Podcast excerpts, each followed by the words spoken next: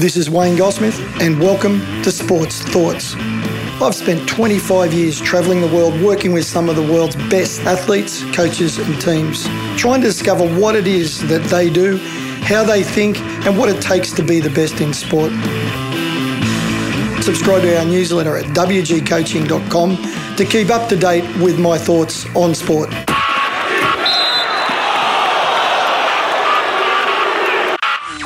Okay, welcome to Wayne's World. It's Wayne's World with Wayne Goldsmith. Warm but windy in Christchurch today, it says. Uh, from Andrew, and the biggest issue in Canterbury today will be keeping the bales on. A pretty, pretty windy day. Wayne Goldsmith is with us for the final time in 2019. I can't believe it, Wayne. We've got all the way through to the end of November. How are you? Sorry, mate, I was asleep. I didn't hear. Very good. Very nice segue, Wayne. Very nice segue. Yes. Uh, it's good Well- to work with professionals. I hope I get the chance to one day. so do I. So do I. Right. We, we, we spoke yesterday a, a bit about sleep. Uh, and I know this is something that you've uh, done a bit of uh, done a bit of work on, and that that uh, the top sports teams are, are really taking into account now. It seems almost counterintuitive, doesn't it? You know, we uh, uh, we train and and do all the physical stuff, but but the, the recovery and the rest is is just as important. Um, you sent a nice little phrase through yesterday. Sleep is the new black for athletes, which I think sums it up quite nicely. Yeah, it's funny, mate. And the, I think one of the reasons that sleep for a long time was was ignored was it was almost too obvious. You know, if you think, well, I want to get uh, improve my performance, I need to go and buy some new weight training equipment. You know, there's that thing that I, if I can see it and I can feel it, and I can buy it, and it's new and it's different, it's probably good. Whereas, you know, old sleep, oh, well, I just sleep every night and it's not that important. And it was sort of right in front of us for for a long period of time and wasn't seriously looked at. But, yeah, I got to tell you now, there wouldn't be too many sports science seminars or uh, mental skills seminars. There's not too many sports seminars I go to now where sleep or certainly rest and recovery aren't at the forefront. So, as a general rule, as you increase the amount of training that you do, does that naturally follow that you need to increase the amount the amount of rest that you get? Yeah, absolutely. And I, this is a fundamental principle of the whole thing. It's you know, it's almost like saying, okay, I've got a I've got a plank across a gorge, and I'm going to go and put two bricks on it, and the plank can hold it. And all right, well, that seemed to go right. I might put another couple of bricks out there and see how the plank goes. And I keep going and going and going, just adding more bricks and more bricks and more bricks and more bricks. But I don't increase the thickness or the strength of the plank. And then the plank breaks. What's wrong with the plank? What happened? What did? And when you think about Piney, it's you've got people say, "Yep, every night I have to have eight hours of sleep," and you might be training two hours a day.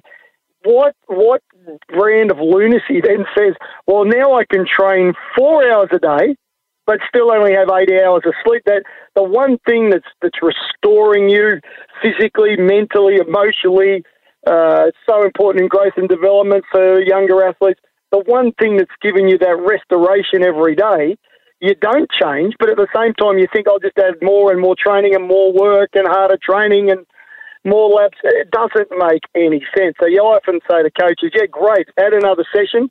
you got to talk to your kids about then having an extra half an hour sleep per night. And there's a great line that one of my, my mates always uses. He says, when, he, when the kids say to them, uh, come and say, Coach, I, I want to set my goals to be a national level athlete or I want to get better, he'll immediately say, Great, I need you to get an extra hour's sleep a night because an extra hour's sleep a night is an extra night's sleep every week.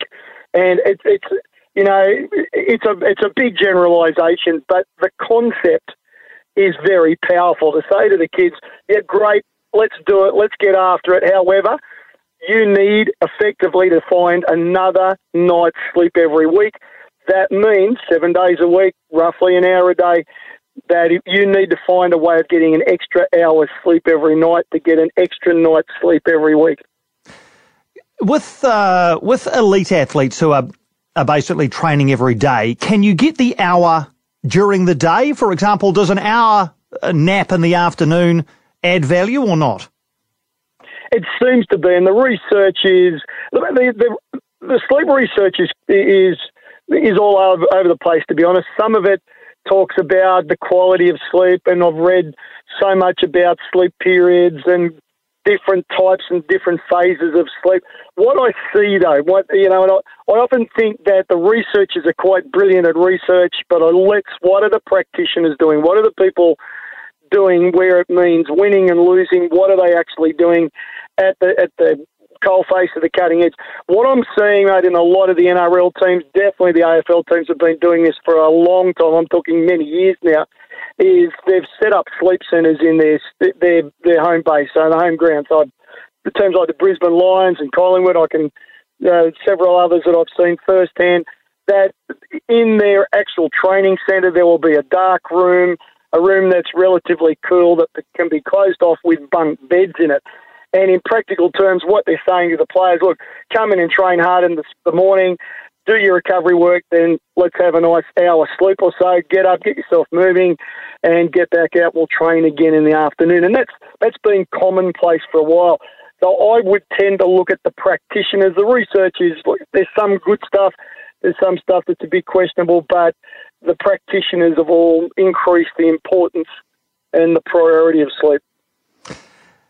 Uh, you're a parent, Wayne. So am I. So are many of our listeners. It's so hard to get your kids to go to sleep at night. Um, how do you do it? Keep their electronics in your room and not in theirs, and at the very least, keep their charger in your room, or have a uh, have a uh, family phone charging box out on the kitchen table where devices are not allowed in the room. And mate, I, I can't think of the number of times, and you've been at a seminar that I've done, that the number of times that parents will talk about how difficult it is to get their kids to sleep because of their addiction, and there is no other word for it, their addiction to social media and to their devices. And look, there, there was some research that came. This is again, I, I, I, I've got a lot of great friends that are tied up in research, and they're particularly brilliant. But I always say, what are the practicalities of it? So there was some brilliant research came out, of the AIS and some other places years ago that said, look, what you got to do is you got to say to all the kids You've got to turn off all your electronic devices. Wait for it, mate. One hour, one hour before the kids want to go to sleep. Now, that sounds brilliant, and the research might strongly support that. However, as a parent, mate, good luck with that. Good luck with getting them to turn it off five minutes before they want to go to sleep, let alone one hour before.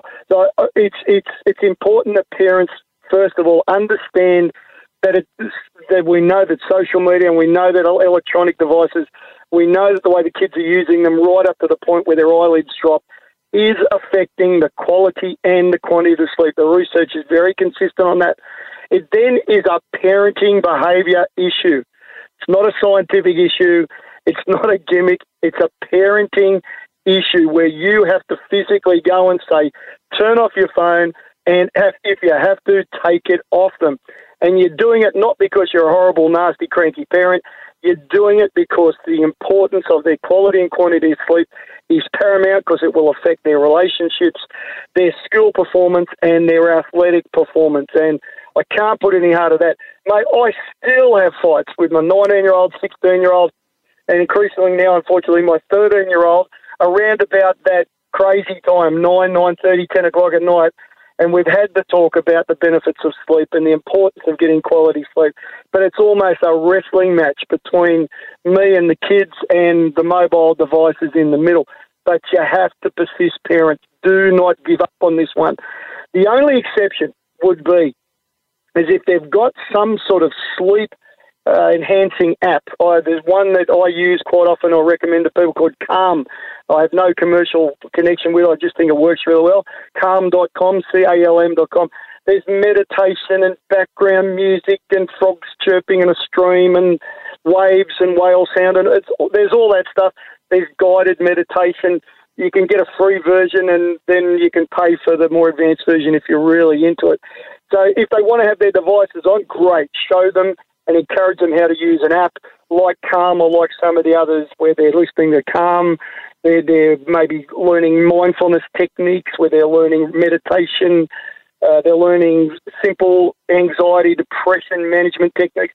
All that's available. And if they're using their phones for that, fantastic. If they're using them to text Susie or Johnny or or Bob about what they're doing tomorrow or what their hair colour's likely to be in the next few days, parents, you've got to jump in and stop it. Just back to the elite sport, uh, and I was um, had my attention drawn to uh, an article about Steve Smith yesterday uh, during the Ashes during this year, where he was just so incredible.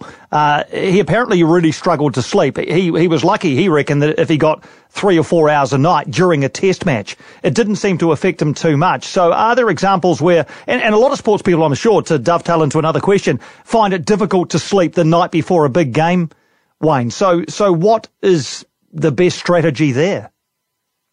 Yeah, it, it comes down again, mate, as always, is when you're at that level, is knowing what it takes for you to perform at your best. I've, I've seen that's a very common story. I remember different times being involved with teams, being up at four o'clock in the morning, going for walks and seeing players up doing things and stretching. Or I can remember being in the Olympic Village once, uh, certainly in Athens, and uh, struggling to sleep myself with a lot of things on and people sending me information with the time difference being up fairly late and seeing athletes over in the dining hall at two, three, four o'clock in the morning, not particularly eating very much, but just sitting and talking and and unwinding and trying to relax by talking to other people. So I've seen a lot of that sort of stuff having in there, you've got to know what works for you. We have this thing called the Olympic crash, mate, which is what will happen is, is that, that athletes are able to keep themselves up. They're able to just work and, and, and they're in that readiness state for three, four, five days, up to a couple of weeks. But man, you got to see them at the end of the games. They absolutely crash. They bomb for sometimes weeks at an end because they've they've just figured out a way that keeps them on edge and gives them an advantage during the competition or during the Olympic period in Olympic sport case but everybody, even the coaches, have this, this incredible total crash immediately afterwards when your body says, All right, I did the job, now it's time to unwind. Not recommended though for junior athletes. If they're going to a three, four, five day national championships, they need to get in the habit of learning how to manage their sleep environment when they're away from home. And we, to we teach kids very, very simple techniques. When you go away, remember that you could be in a room with two or three other athletes take your own pillow because it smells like you, it smells like your room. It's a nice, comfortable feeling to sink into your own pillow in a hotel. Take earplugs so if the person in the next bed uh, snores and burps and talks and watches TV, you don't hear it. And take eye shades so the room is dark. So we know if you've got quiet, if you've got dark, and you've got comfortable, chances are you've laid the foundations for pretty good sleep to begin with, regardless of where you are or who else is in the room A couple of questions thrown text, uh, Wayne. Uh, I, I, believe this to be true. Is there a link between um, healthy sleeping patterns and weight uh, weight loss or burning calories? Yeah, there's a whole bunch of stuff on the internet. There's a great uh, series of articles I've just been reading on the impact of things like cortisol on weight loss and then the impact of good sleep on cortisol. So the idea being that your cortisol is a hormone that indicates stress, that if you're not sleeping well, that that the cortisol hormone tends to, according to some research I just reading, believe it or not, this morning, that cortisol stays high. That then has a huge effect on, on not weight gain, but the inability to lose weight. It's definitely a, an element of it. It's a, but it's again one of those things which is uh, very integrated. So you've got to have an holistic approach to it. So you might have great sleep in in terms of when you go to bed, but the quality of that sleep isn't conducive of you relaxing completely, de-stressing, and uh, it doesn't have a, a general restorative effect that, that you would hope it would. And you know, you can have problems with certainly losing weight, maintaining weight. But then, mate, there's other issues around that, like caffeine use, dehydration, temperature of the room, alcohol consumption. There's a whole bunch of other uh, things there. But I'd encourage the person who sent the text in to look up cortisol, sleep, and stress in combination and do some reading in those areas. And what about uh, the a general rule of thumb for how many hours you need a night? I mean, we always hear, you know, you get good, get eight hours. Uh, that seems like a pretty good base. To, but do we need less sleep as we get older? It seems to be the research is fairly consistent, mate. That once you get into, you know, like you in your sixties, that um, once you get a little bit older, that you don't need quite as much sleep, and that's because I think a lot of metabolic processes have slowed down. Uh, you're maybe not quite so active. There's certainly not a lot of growth and development going on. There's, there's, the, the research is fairly solid on that.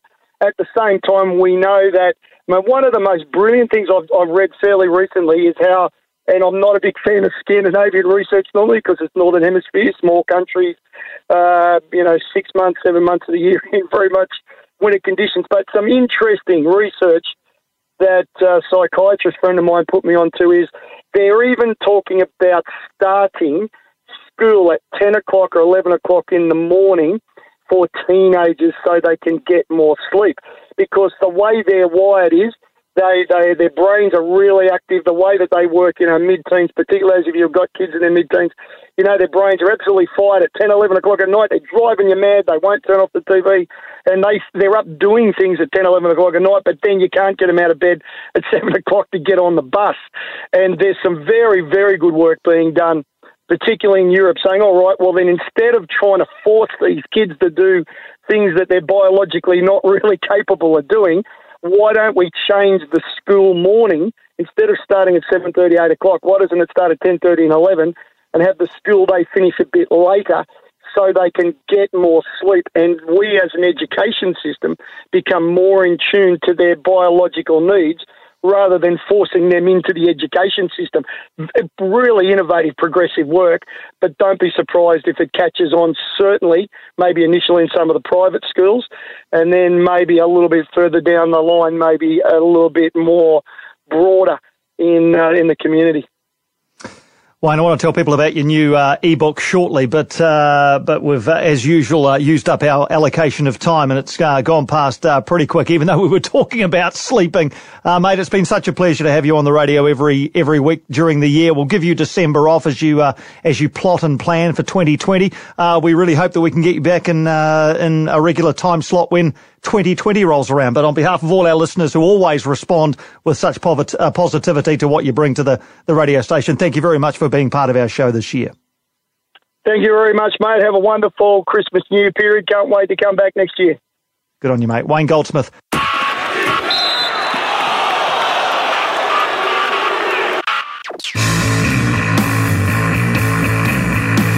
Thanks for listening. If you'd like to hear more sports thoughts, subscribe to our newsletter at wgcoaching.com.